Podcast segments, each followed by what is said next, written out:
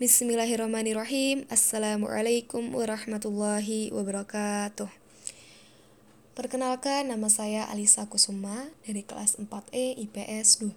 Pada kesempatan kali ini saya akan membahas tentang keberkahan dalam makan sahur. Dalam hadis mutafakun alaih dari Anas bin Malik, Nabi Shallallahu alaihi wasallam bersabda, "Tasahharu fa inna sahur barakah."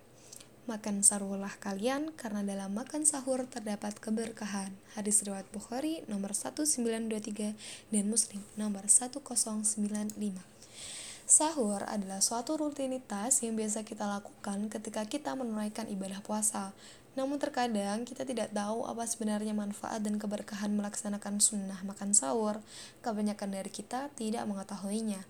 Padahal, jika kita melaksanakan makan sahur sesuai tuntunan Rasulullah, maka ada banyak keberkahan yang bisa kita peroleh, yaitu dengan bersahur berarti kita menjalankan sunnah Rasulullah Shallallahu Alaihi Wasallam. Selain itu, sahur menambah kekuatan dan keikhlasan dalam beribadah. Sahur membantu menghilangkan kemarahan dan tabiat buruk yang biasa muncul karena lapar. Dan pada saat sahur adalah saat ketika seseorang berkesempatan untuk mengingat Allah, berzikir, dan mengangkat tangannya ke hadirat Allah untuk berdoa, karena doa-doa di waktu sahur akan dikabulkan. Allah mewajibkan puasa kepada kita sebagaimana telah mewajibkannya kepada orang-orang sebelum kita dari kalangan ahlul kitab. Allah berfirman, Wahai orang-orang yang beriman, diwajibkan atas kamu puasa sebagaimana diwajibkan atas orang-orang sebelum kalian agar kalian bertakwa. Quran Surat Al-Baqarah ayat 183 Dari Salman radhiyallahu anhu, Rasulullah shallallahu alaihi wasallam bersabda, Barokah ada pada tiga perkara, jamaah, harid, dan makan sahur. Hadis riwayat Tabrani Abu Nuaim dari Abdullah bin Al Haris dari seorang sahabat Rasulullah Shallallahu Alaihi Wasallam. Aku masuk menemui Nabi Shallallahu Alaihi Wasallam ketika dia makan sahur. Beliau berkata, sesungguhnya makan sahur adalah berkah Allah berikan pada kalian, maka janganlah kalian tinggalkan. Hadis riwayat Nasai dan Ahmad.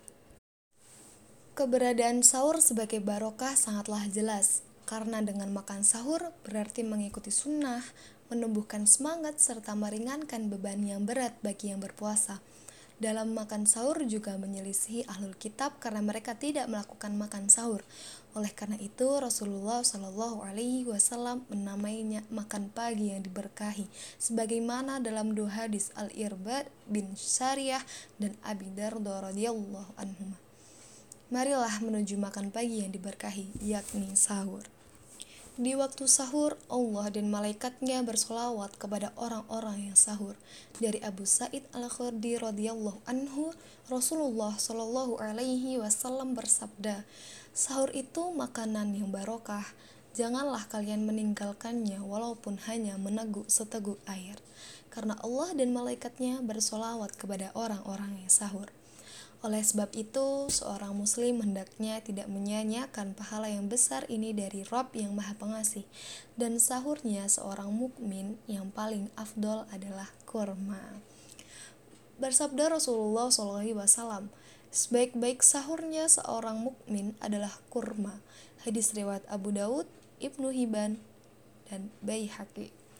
Barang siapa yang tidak menemukan kurma, hendaknya bersungguh-sungguh untuk sahur, walau hanya dengan meneguk satu teguk air.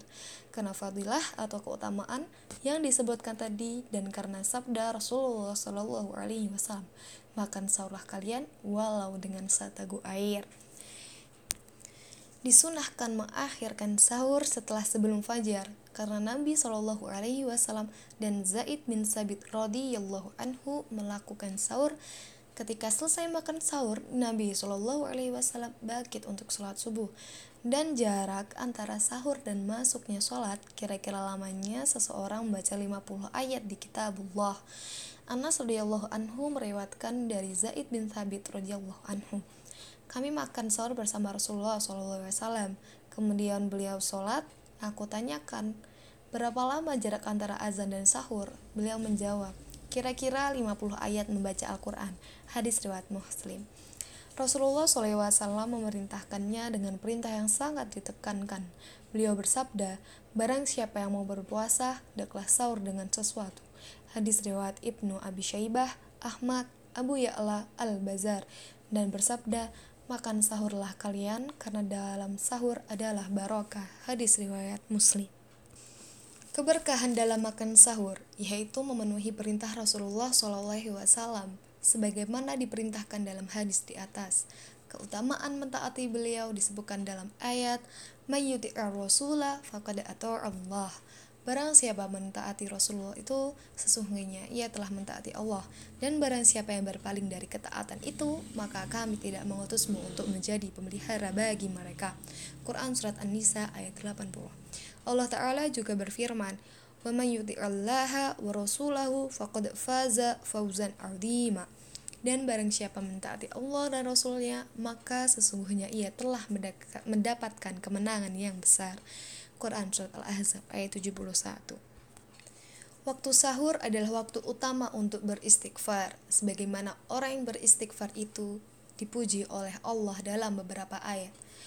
Wal mustaghfirina bil ashar dan orang-orang yang meminta ampun di waktu sahur. Quran Surat Ali Imran ayat 17 wabil ashar hum yastaghfiruna dan selalu mohonkan ampun di waktu pagi sebelum fajar.